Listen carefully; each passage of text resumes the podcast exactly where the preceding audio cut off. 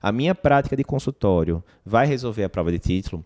Muita questão não vai. Algumas coisas sim, mas muita, muita, muita questão não vai. A gente está no meio do processo do Desafio Tech 2021, onde a gente está revisando os principais temas. Eu comentei, por exemplo, questão de lípides. Todo mundo vê lípides todo santo dia no consultório, ok. Mas às vezes a questão de lípides que cai é o seguinte: olha, sobre a placa aterosclerótica, quanto mais quimiocinas, mais estável ou menos estável está a placa. Você está pensando em quimiocina no seu dia a dia do consultório? Não está. Óbvio que você não está.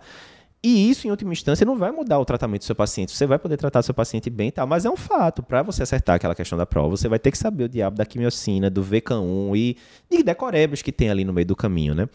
Então, a última coisa que é importante falar é o seguinte: muita gente pergunta, Eduardo, eu tenho esse complexo interior porque eu já fiz a prova de título, não passei, e eu me considero uh, um médico menos capaz por causa disso. Eu acho que isso é importante a gente fazer a distinção.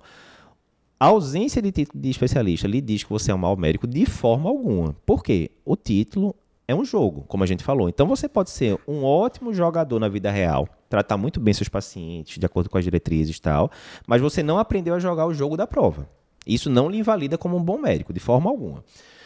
Mas são objetivos diferentes, como a gente já falou. O título ele tem objetivos específicos. Primeiro, na hora que você coloca, né, para pacientes em geral. Se você lhe deram duas indicações, você entrou lá, digamos, na, no site da pessoa, no Instagram da pessoa, alguma coisa. Um está lá titulado pela SBC, o outro não. Mesmo o paciente leigo, ele sabe que a titulação da sociedade oficial faz diferença, né? Então, tem uma conotação para os pacientes, tem conotação prática de plano de saúde, essas coisas que a gente já falou, né? Mas é isso, você tem que aprender a jogar o jogo. Não vale dizer que obrigatoriamente você é um médico ruim, porque não tem.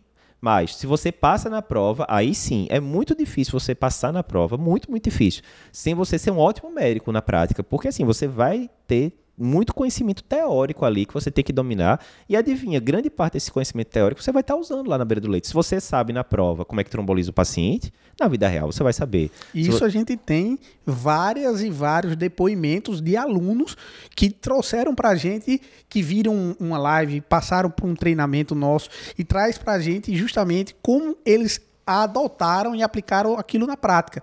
Tanto que nosso tema principal, a gente gira naquele tema que é educação que salva vidas. Exatamente. A gente está fazendo tudo isso, mas a gente sabe que é uma extensão de toda essa esse conhecimento vai beneficiar a ponta.